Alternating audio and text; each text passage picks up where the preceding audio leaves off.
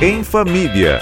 A Rádio Bandeirantes fala sobre criação e educação de filhos e filhas, com a editora executiva da revista Pais e Filhos, Andressa Simonini.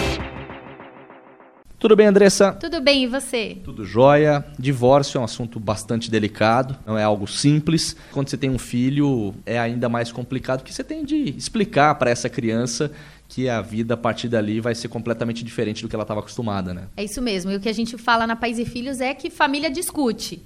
Então, temos que discutir, temos que conversar e com a criança não é diferente. A conversa é sempre a saída, né? Criar esse diálogo. A primeira dica que a gente pode dar é dizer a verdade.